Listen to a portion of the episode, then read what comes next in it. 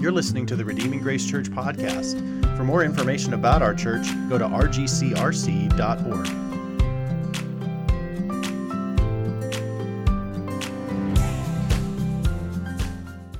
I wanted to show you a book. Look at this thing. Look how big this thing is. It's called The Seven Basic Plots Why We Tell Stories. And this is kind of an influential book written a while ago. Oh, man, the print is small too. I haven't read much of it yet. But what he argues in this big, giant book is that all of the stories that humans and beings have been telling fall really into seven basic plots.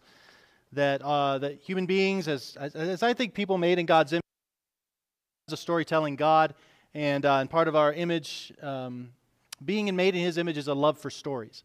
A love for stories, a love for meaning, um, there's something unique about that. And here are the seven basic plots that he says. Basically, all stories fit into these seven basic plots and why and what they say about humanity. We have number one, overcoming the monster. Can you think of a movie or a story that is about overcoming the monster?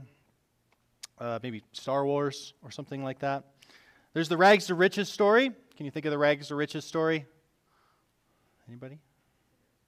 Cinderella. Yep, that's a that's a good one. Great Expectations would be another classic. Voyage and Return. Going on a voyage and then coming back home. The Odyssey, perhaps? Yeah. The Wizard of Oz? Yep, yep. How about The Quest? The Quest. similar to the similar to the voyage and return, but the quest you have a mission to accomplish. It's not just about getting back, it's about accomplishing something. Yeah, Indiana Jones, Maybe The Lord of the Rings. Yeah, we got to stir this ring, although there's a voyage and return there too. The comedy, like uh, the great literary or movie classic of The Three Amigos. It's just silly, something to make you happy. There's the tragedy. Can you think of a tragedy? Is there any famous tragedies? Othello. Marley and me. Romeo and Juliet. Citizen Kane, if any of you like super old movies. Uh, the rebirth. Then there's the rebirth story.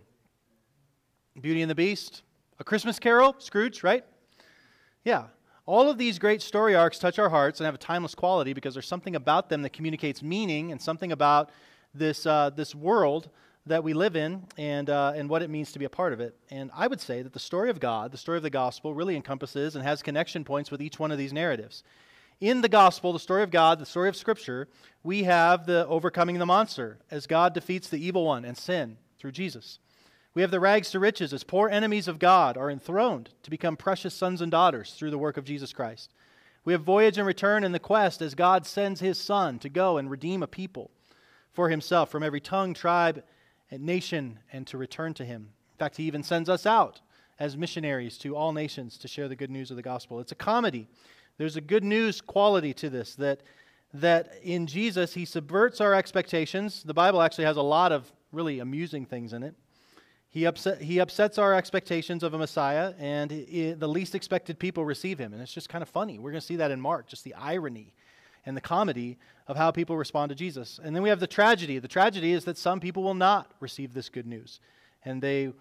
Um, and that will be so so the, the big story also has a tragedy element to it and then the rebirth as corrupted sinners made in god's image are reborn are made into glorified saints through the work of jesus christ so it's all there all of these great stories are echoes or offshoots of the one grand story that we're all a part of, that we're all characters in. And so, as we think about this great story, the gospel story, I thought it would be good for us to go to the Gospel of Mark. And Mark is one of the four Gospels, a biography of Jesus, compiled by eyewitnesses and written down. Mark wasn't a direct eyewitness that we know of, but through the eyes of Peter. Uh, Peter was his mentor for much of his life. I think we have in Mark the eyewitness account of Peter the Apostle Peter on who Jesus is and what he's done and why his story is the greatest story of all. So, what I want to do in our time together is give you three kind of movements, three parts to this message here. The first is to talk about Mark's story and the features of Mark's story.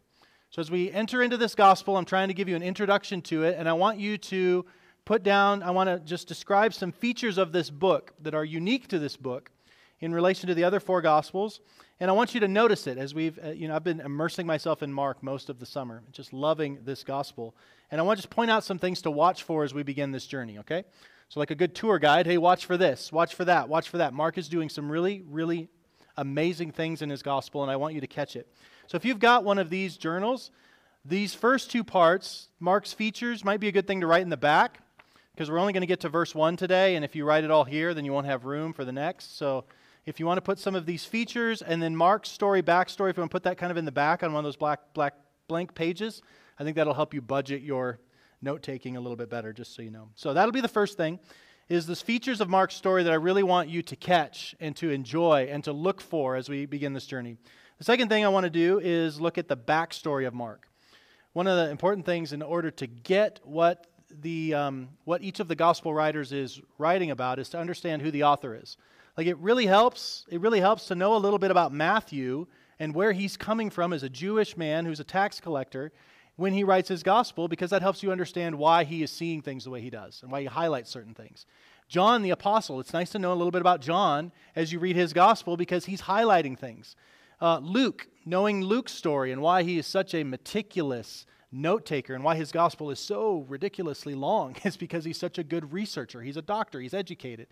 And so to know who Mark is and his backstory, I think will make this gospel come alive. It didn't just float down on a pillow, it came through a man with a story and an experience of the gospel that is, I think, going to be really helpful. So we're going to do that second. And then lastly, we're going to look at Mark 1 1 and just look at the beginning of this gospel. Just look at the very first sentence in the book because it really is his thesis statement.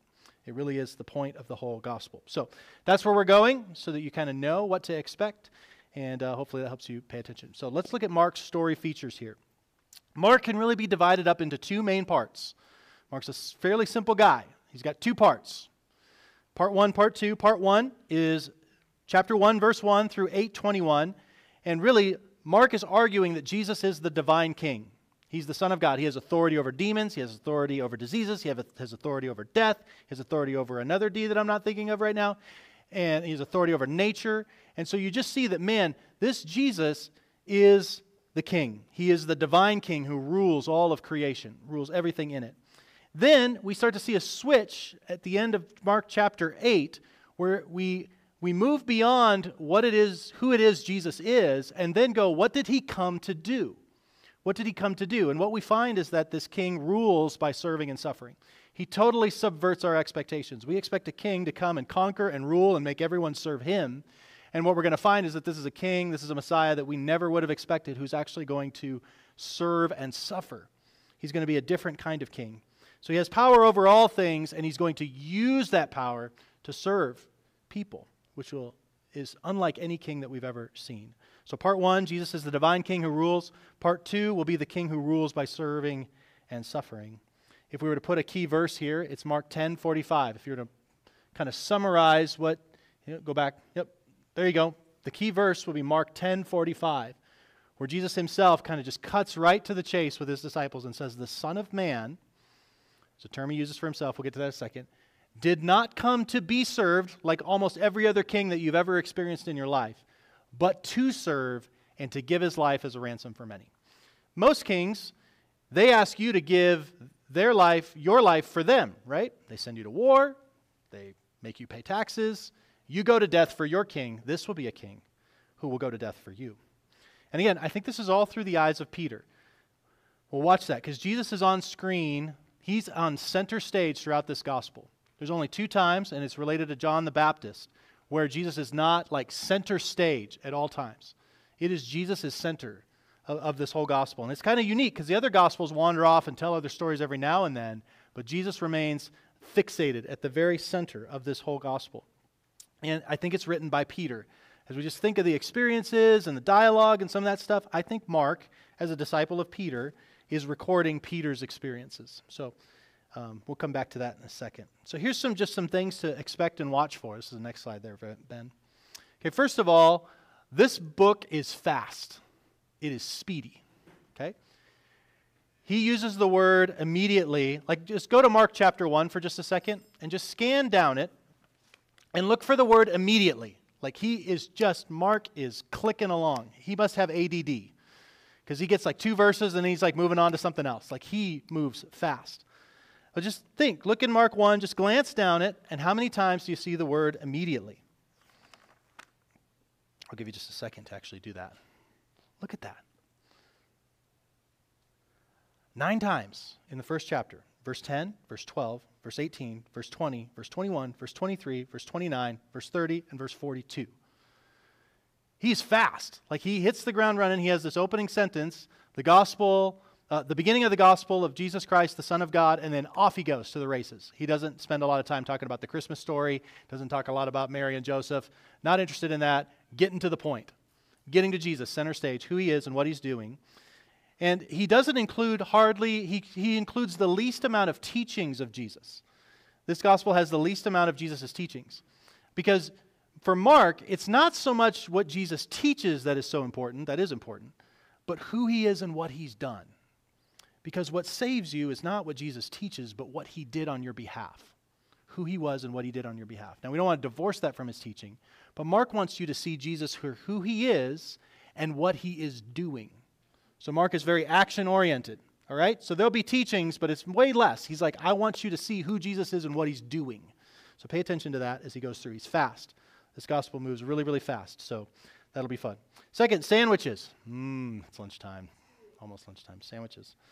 Mark does this really interesting thing when it comes to uh, that we that scholars call a Markan sandwich. He begins a story, and then he interrupts it and then comes back and concludes the story. And what he does is he's making a theological point. We're going to see these again and again where he starts a story, Jesus is interrupted, or there's some sort of teaching, or there's some sort of question that inserts it, and then he finishes the story. So watch for sandwiches, because Mark is doing this on purpose. He's telling the story in such a way that the middle section, the meat in the middle of the sandwich, interprets the experience of what's going on. He's making a theological point through this arrangement of sandwiches. So look for some delicious sandwiches. Look for irony. Mark loves to highlight the unexpected. He knows what you're thinking, he knows what you're expecting, he knows what his readers are expecting, and he loves to flip it. Like things just go completely, he, he, he, swerves on us, he goes a different direction, he highlights the irony. He loves to highlight the unexpected. Jesus has everyone off balance, and Mark loves that. And he loves highlighting how Jesus has always got everyone on off balance. He's never what they expect. And so, um, the people who get it are not who you would expect. The people who don't get it aren't what you would expect. The people that Jesus is drawn to is not who you would expect. And he doesn't say the things that you would expect. So Mark loves to highlight the irony and the unexpected. And I would just encourage you that if you've grown up around Christianity and you know the Jesus story, as we go through this gospel, try to put on as if you're reading it for the first time. Like, let the surprises catch you. We're not going to look at a lot of other gospels. We're going to let Mark tell the story the way he wants to.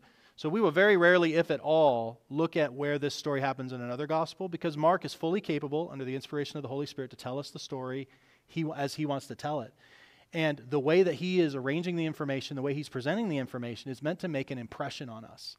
And so I would, I would encourage us to let Mark tell the story the way God led Mark to tell the story, and to be surprised when something crazy happens. Be amazed. Be offended when something comes up that's offensive in the text. So I just encourage you to do that as we go through that.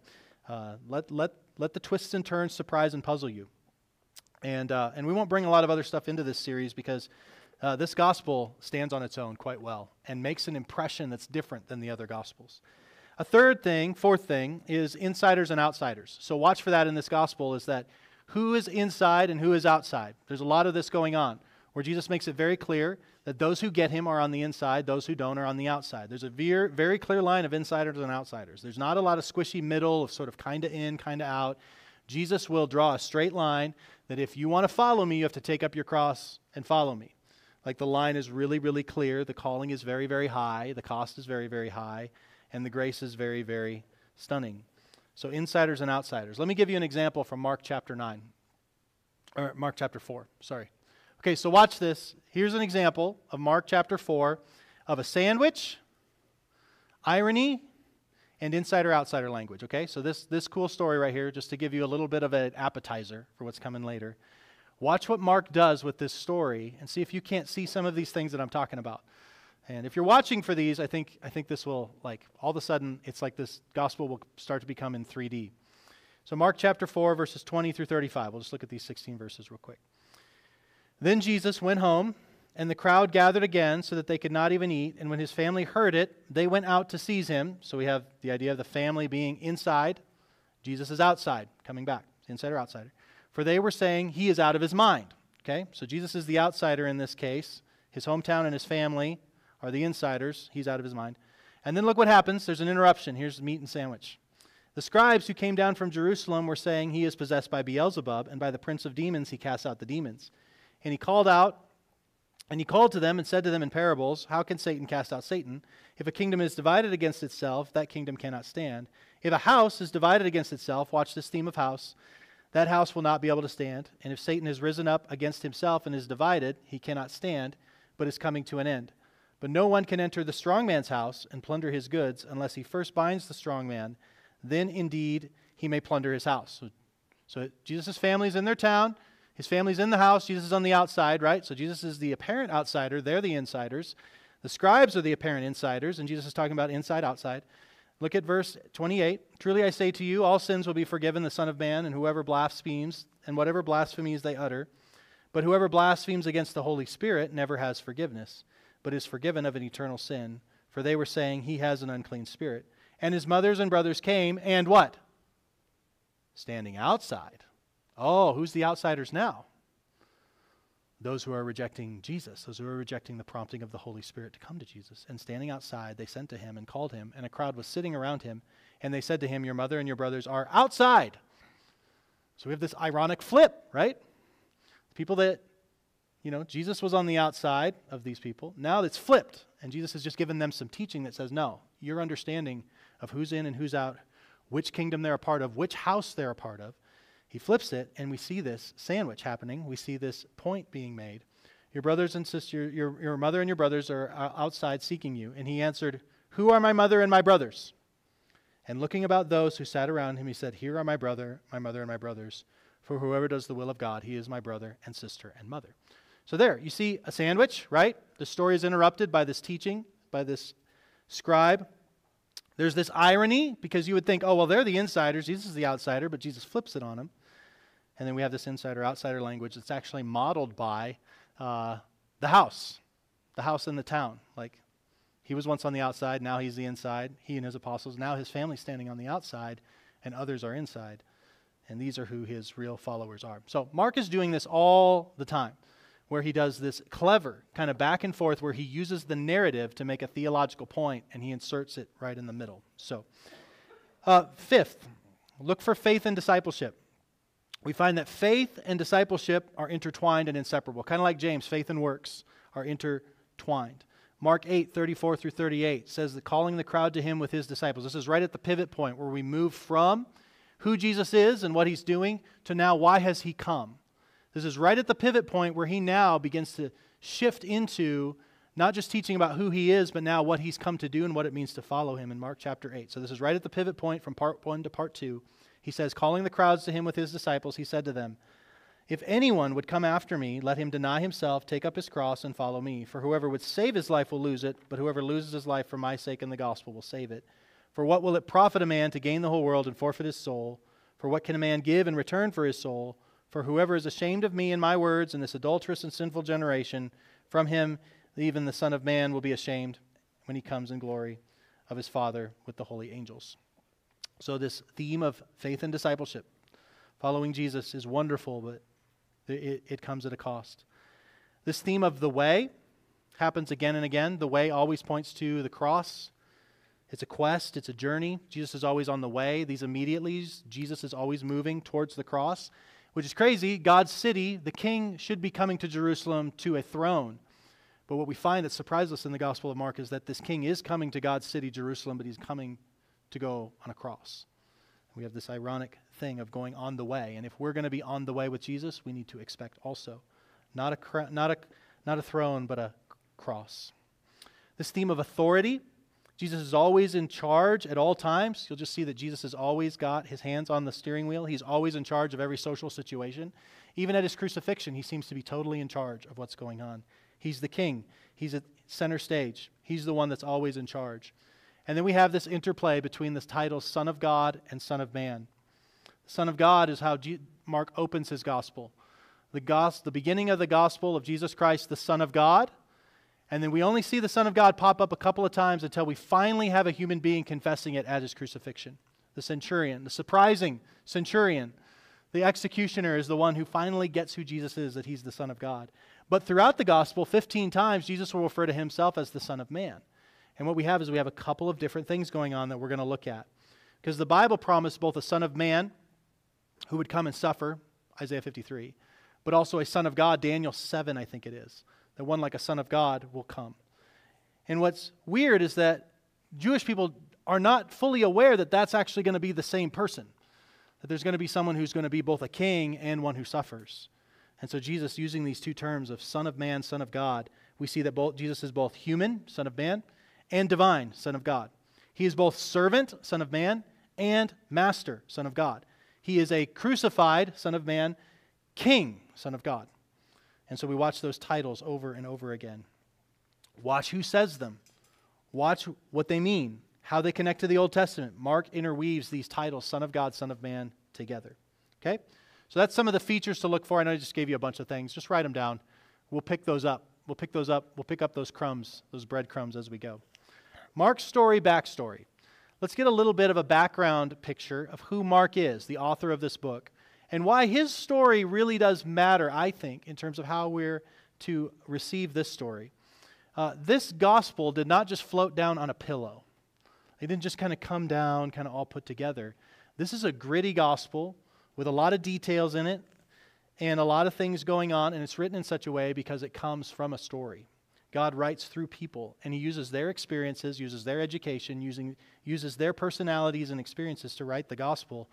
And so we need to understand that there's a backstory of Peter in this. Peter is called by Jesus, he's one of the inner three. He makes a glorious confession that Jesus is the Christ and then immediately screws it up by rebuking Jesus. He's on the Mount of Transfiguration. He walks on the water. Peter gets an insider look at Jesus in uh, remarkable and amazing ways. And there's certain things that only Peter has gotten to do, like walk on water and preach at Pentecost. But he's also the, he's also the guy who's a bit of a bonehead. He says things he shouldn't say. He denies Jesus three times in great shame. And then he's restored to his office and to service by Jesus in John chapter 21. And less than two months later, he's preaching, preaching at Pentecost. So, God, Jesus has a very special place for Peter. And Peter, I think, knowing that he's seen amazing things and been such a dramatic failure, that the way that he sees Jesus as we see it in this gospel, I think is really important. Peter is a huge failure redeemed by God. He's reborn into a faithful servant. He's not without faults and failures, even after his restoration, but ultimately he's faithful to the end. And ultimately, according to church history, says that he was crucified upside down, unworthy to be crucified like Jesus was. He was asked to be crucified upside down. And, uh, and so he was ultimately, while he had ups and downs, failures and restorations, lots of things that he wishes he could do over again, he does ultimately make it to the end because of the faithfulness of Jesus. But the comeback story of Mark, I think this will be fun for us to look at for just a few minutes.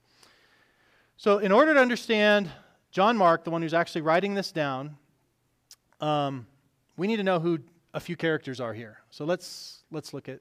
I think I have some pictures up here. This is from Instagram. So we have Barnabas, also known as Joseph, and uh, Joseph is right there at the very outset. Joseph Barnabas. Barnabas was his nickname. Barnabas just means son of encouragement. This dude was so great to be around that they just started calling him son of, of encouragement. They just gave him a new name.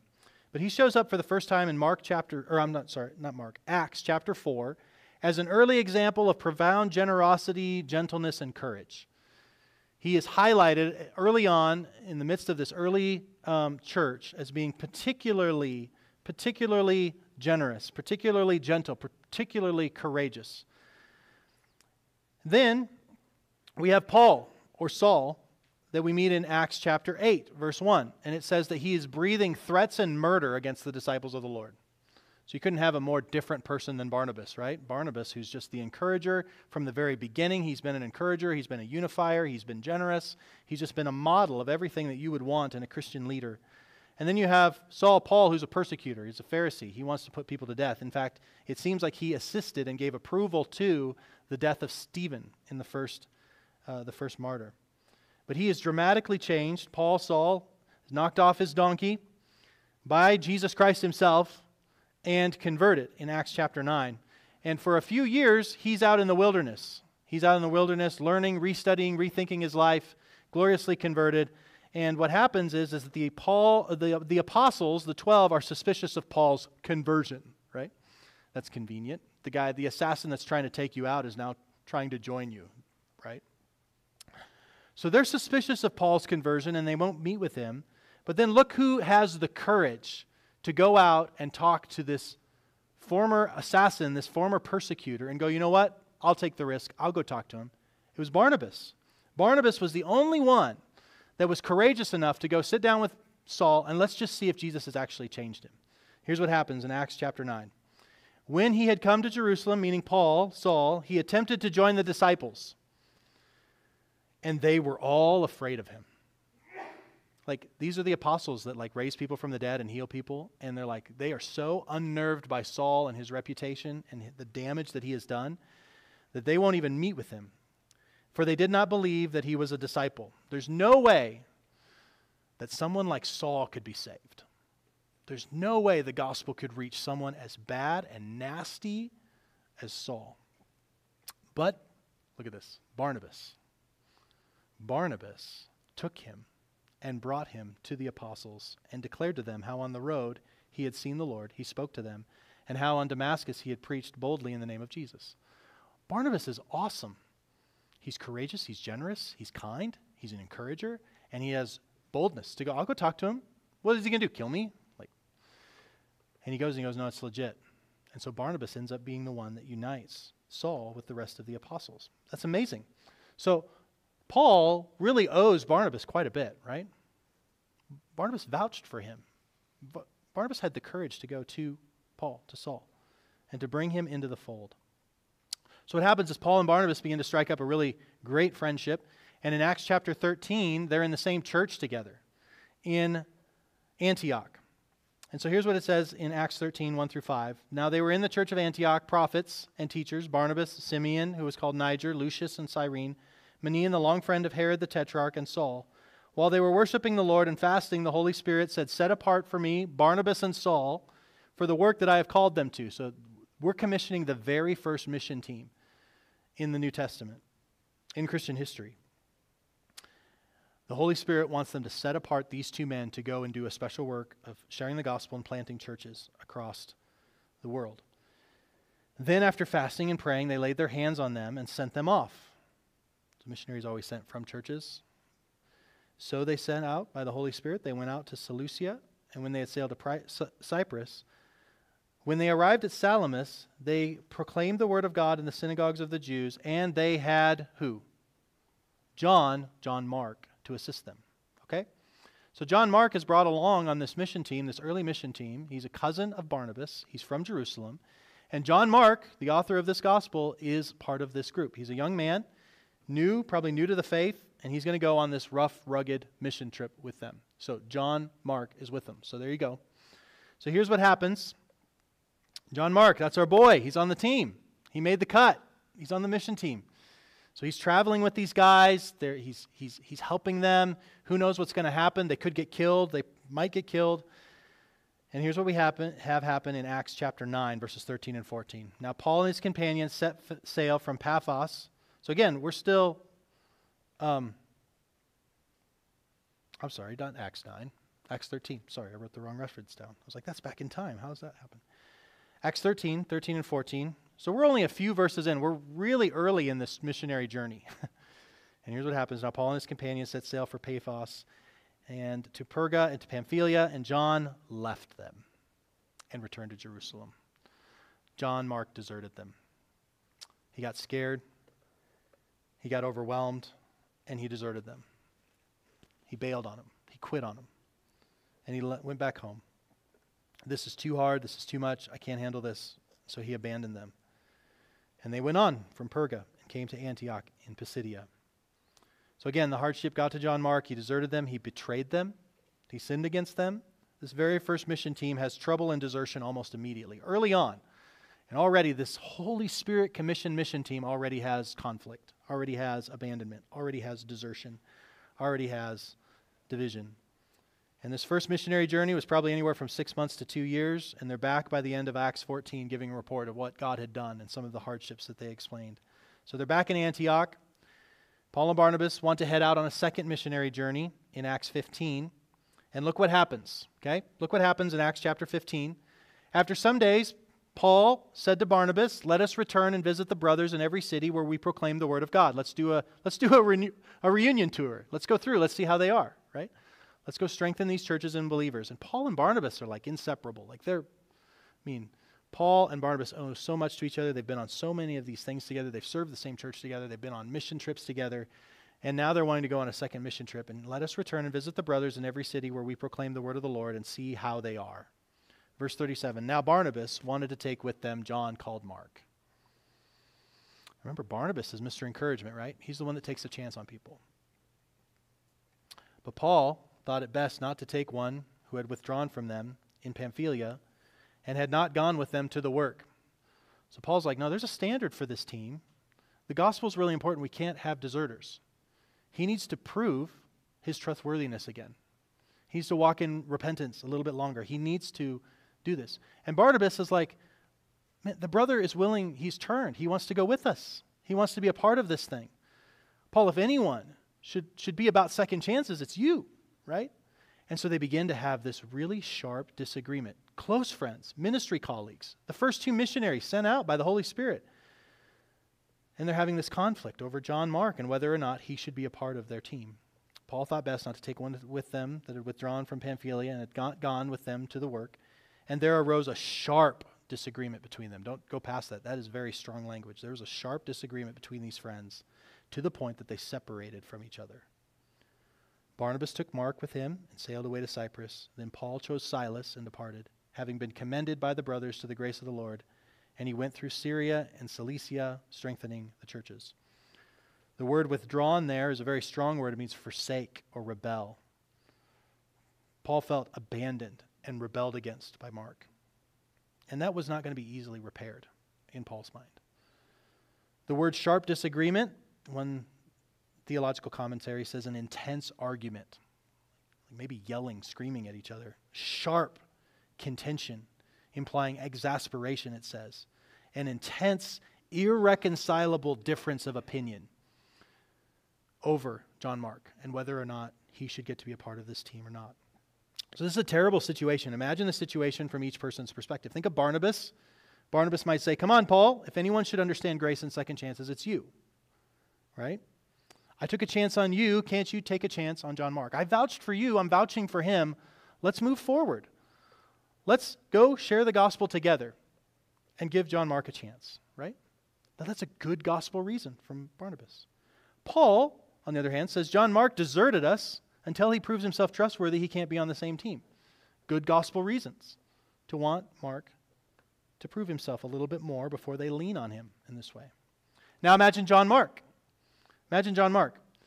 He's like, I nearly blew up this team once before. Who am I to join this team? But he feels called to go, he feels invited to go. But he's going to be the cause of splitting this mission team.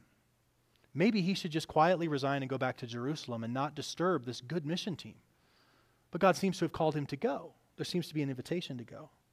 So you can just feel the tension in each one of them. For good gospel reasons, all three of them are wanting to go a direction, but they can't do it together, and they end up not being able to reconcile, and they have to separate.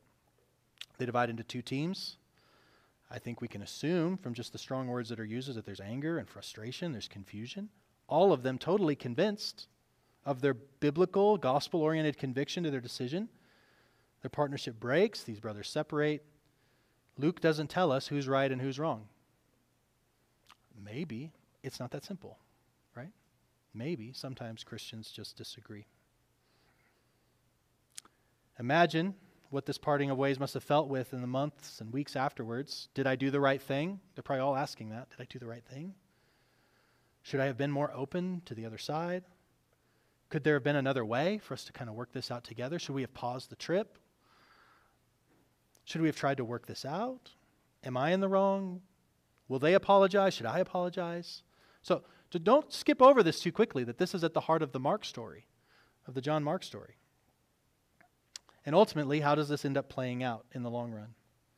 Does it end up being a failure for the gospel? Does it end up being the end of the line?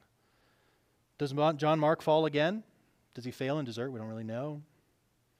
Luke goes with Paul, so we get Paul's account. We don't really know all that much that happens with Barnabas and John Mark and their mission team. Did John Mark screw up again? Maybe. We don't know. Were they successful? We just don't know. But here we get something really interesting. In Colossians chapter 4, just a few years later, and look at this. This is Paul, who Paul is definitely out on John Mark, at least at this point, right? I don't want to be on the same team as him. I don't want to be on the same mission team. I don't want to be part of the same thing as John Mark. But look what happens.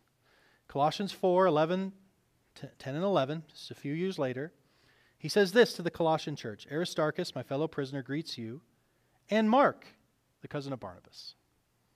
At some point, Mark and Paul began to do ministry again together. Concerning whom you re- re- received instructions, if he comes to you, welcome him. And Jesus, who is called Justus, these are the only men of the circumcision among my fellow workers for the kingdom of God, and they have been a comfort to me. So at some point, they began to do ministry together, and Mark ended up being one of the most dependable people Paul ever had. Huh. It wasn't the end of the story. Philemon 23 says this Epaphras, my fellow prisoner in Christ Jesus, sends greetings to you, and so do Mark, Aristarchus, Demas, and Luke, my fellow workers. So at some point down the line, this conflict gets resolved and they're able to do ministry again together. And then look at 2 Timothy 4 10 through 12. Look at what happens. This is Paul's final letter. He knows that this is probably the final letter he'll write. He's writing it to Timothy. And he's saying some of his final will and testament. If you read 2 Timothy, it's kind of Paul's last will and testament. He gets to the very end of it, and look at what he has to say. He says, For Demas, in love with this present world, has deserted me and gone to Thessalonica. Sorry, that's kind of hard to see. Crescens has gone to Galatia, Titus to Dalmatia, Luke alone is with, me, is with me. And Timothy, get Mark and bring him to me before I die. For he is very useful to me in ministry. That's amazing. You see what the gospel did? gospel took this separation and Mark, who was not useful to Paul, in fact, he can't even, he can't even carry my luggage to now he's useful to me. In fact, if there's anyone that I want you to go out of your way to bring to me, is I want it to be Mark. So Mark does end up in Jerusalem. He ends up becoming Peter's right hand man, close with Paul, and he gets to sit down and, hey, Peter, before you die, let's write down your story of Jesus. And he does. And that's what the Gospel of Mark is. 1 Peter 5:13, Peter says, Mark is here, and he is like a son to me. So the point here is that this book doesn't come floating down as a pillow, as I've said a couple times. It comes forth by the providence of God through really broken men. This, this book has blood on it. This, this book has dirt under its fingernails. Like, John Mark is not writing about a gospel that's distant from him. It's not just an academic exercise. This has been his experience, this has been his life. This Jesus is the one who has, has put things together for him. It's gritty, it's real life, it's full of disappointments and failures in the background. John Mark is not worthy to receive the gospel, let alone speak it or write it. And he knows that, and you feel that. Peter is not worthy to receive this gospel, let alone be an apostle for it or have his story written down. He's not worthy of that, and you feel that in this gospel. The unworthiness of being able to even share these words, to even be able to read this gospel. It's so glorious. And yet, failures, deserters, sinners, get to be conduits of this gospel. And that's the whole point, right? That's the whole point of the gospel, is that those who are unworthy are brought in and made worthy by Jesus. And so that brings us to Mark 1 1, if you want to turn there. Okay? We'll go very quickly. My time goes so fast. But I just want to highlight this for you and have a couple takeaways. We'll be done. Mark 1 1, the beginning of the gospel of Jesus Christ, the Son of God. What a great opening line. This in the early, in the Roman Empire, probably written in the 60s, this will get you killed because Caesar is Lord, Caesar is a son of God. And Mark, in his very opening line, is saying, Nope, I am going to tell you the gospel, the beginning of the gospel of Jesus Christ, the Son of God. He's just bold. That's his thesis statement. That's what we're doing in this gospel. Beginning, what's the beginning? Yeah, it's a, it's a new start. So, what Mark is promising in this gospel is there's a new start, there's a new world, there's a new way to live. It seems to echo Genesis 1, where all of a sudden this new world is created. Mark's like, hey, the coming of Jesus was like the creation of a new world. Something world changing is happening, and this book is the introduction to how eternally epic this will be. And what he's saying is that this book is only the beginning. Jesus is going to do a whole lot more and is doing a whole lot more for sinners than just what's in this book. But this is the beginning, this is where you start. The second phrase there is of the gospel. What does gospel mean? Good news. Evangelion in Hebrew, or not Hebrew, Greek. And it's actually a political word. It's a political word used of someone who would go and announce to the subjects of a king that their king has conquered their enemies and that their kingdom is now safe in peace and prosperity. There's a famous one in 490 BC. Phidippides, I think I say that right, the Athenian courier, runs from the, saddle, from the, from the battle of Mar- Marathon to Athens with the message of Nike victory, gospel, before promptly collapsing and dying. That's where we get the marathon, 26 miles. This man went to share the gospel, the good news that our king has come and he has won. He has defeated our enemies, and we now, our kingdom is secure. So, what Mark is saying is that, hey, Jesus Christ is the anointed king who is coming, and he is bringing a new kingdom. And it is, it is so world changing. It's like Genesis 1. It's like a new beginning has come. This good news that a king has come who will defeat our enemies and will make and will bring a kingdom that is secure. Who is this gospel of? It's of Jesus Christ. It's a good news announcement that's centered on a person. The good news is not ultimately a set of facts or a body of information that we just mentally assent to, but it's a person. The gospel is a person. It's about rightly relating to a person that we come to know and trust and love and follow. Jesus, the historical person from Nazareth, Christ, meaning that's not his last name, that's a title, meaning the specially anointed king from the Old Testament. Jesus is the fulfillment of the Old Testament, he is the specially anointed king. He is the Son of God. That's the last phrase. So, the beginning of the gospel of Jesus Christ, the Son of God. This Jesus, who is the especially anointed king, is man, yes, but not just any man. He's a God man, with the full authority as God, yet also truly human. The original beginning was corrupted by God's failed son, Adam. Now there's a new beginning with a new Son of God, a new Adam, a new beginning, a gospel beginning with a true and greater Adam, a supreme Son of God, better than the old Son of God, with authority and desire to vanquish the enemies of sin and shame and Satan and death and hell. So Mark is promising all of that in that very first opening. This is only the beginning of the good news of a king, the anointed king of the Old Testament, who is the Son of God, who's come to undo what is wrong in the world, undo what is broken in your life, and to recreate the world. This is the biggest, most epicest of all stories and it's true. Some takeaways, all right? I'm trying to do this quickly because I'm taking longer than I expected, but that's normal. Four things, four takeaways for you, four things for you to consider. Number one, come and enjoy the story of Jesus with us every Sunday right here. Okay? We're only at the very beginning. I've hopefully kind of whetted your appetite for just how amazing this story of Jesus is going to be. You could read this story on your own, and you should, but there is something powerful about gathering with people and hearing the story together. There's something powerful about being part of a church. A gathering where there's believers and maybe skeptics, maybe those that are hearing it for the first time and being surprised by what they see of Jesus, and those that have been studying Jesus their whole lives. It's really special to do it together like we are right now.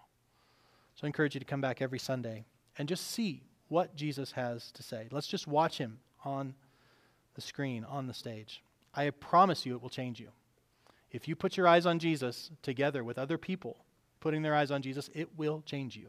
So I invite you to come every Sunday and participate at whatever level you're ready. Secondly, as we get to the end of this message, identify with Peter and Mark in failure and redemption. Maybe you can you feel a little bit like Peter or a little like Mark. Man, I really failed and screwed up. I've made a mess of things. I deserve to be rejected by people. I deserve to be rejected by God. I feel shame. I feel guilt. And maybe you wonder if you even have a place in God's story. Well, Mark is sitting here writing. The fact that you have a copy of his writing is proof that failures can get back in, that deserters have a place, that the gospel is for sinners who want to join this movement. So, on behalf of Jesus and Mark, let me say that you do have a place in this story. If there's grace and a place for a man like Peter, then there's grace and place for a man like or woman like you. And if there's a place for a John Mark, a deserter, someone who's unreliable, someone that Paul himself wanted nothing to do with, at least for a time, then there's a place for you too in this story if you'll come to Jesus. Number three, receive the good news beginning that is offered to you in and by Jesus. That's what Mark is promising. This is the beginning. Like you're opening up the most amazing story that you've ever read. Can you imagine? Some of the first people to get that first copy of the book of Mark, and Mark's like, oh man, you have no idea what you're about to encounter. You're about to encounter the risen Christ through the writings of this book. I can imagine Mark was pretty excited. And maybe that's for you. This is the beginning of a new start for you, a new beginning with Jesus. Maybe this is your opportunity to enter into the greatest story that is the birthplace of all other great stories. Maybe you have a longing in your heart to be enveloped into some good news, to know that there is a king who conquers your enemies, who brings a kingdom and brings you into a new beginning. And then those of us that have been Christians for a while, let's remember that we're only actually still at the beginning. Mark says this is the beginning, this story here. But I think the implication is that Jesus is going to do more in and for his people than just what's recorded in this book. And I think the rest of the New Testament tells us. If you've been a Christian a while, you might think that you can just coast now. Once you've prayed the prayer, once you've joined a church, you can just sort of coast. That's it. I've got the package deal. And we don't press in sometimes. Don't get bored with Jesus. Doesn't seem like Mark is bored with Jesus at all. He's been walking with Jesus a long time. He's been hanging out with apostles. And it seems like there's an excitement as he writes down this letter. Don't get bored with Jesus and don't think that just because you prayed a prayer, were baptized, joined a church, whatever, that Jesus has done gospeling you. There's always more and will be for eternity. This book lays out the essentials of who Jesus is, what he's done to accomplish our salvation, but it's only the beginning. Jesus is still saving, and Jesus is still pouring out blessings. Jesus is still interceding for you right now. He will come again, and he will forever serve us as our king. Forever. And so come to the servant king. Come to him on his terms. Fix your eyes on him. It's only the beginning, and it's good news. All right, let's pray. God, thank you for this gospel. Thank you for this opportunity to just sort of open it up and begin to think about what's here. God, we thank you for just the beauty of this book, how each story is carefully selected and arranged and put together by Mark, by the Holy Spirit, to make an impact on us, to change our lives. God, I pray that if we feel broken, like we're failures, like we don't belong, that we don't deserve this, I pray that we would realize that that's exactly who the gospel is for. So, God, I pray that you would humble us low enough that we might be able to see Jesus clearly and then lift us up with him through the gospel. God, I pray for my friends here that they would fall in love with Jesus, that they would fix their eyes on him, that they would be changed, that this would be a new beginning for all of us. In Jesus' name. Let's stand. Thank you for listening to the Redeeming Grace Church podcast. For more information about our church, go to rgcrc.org.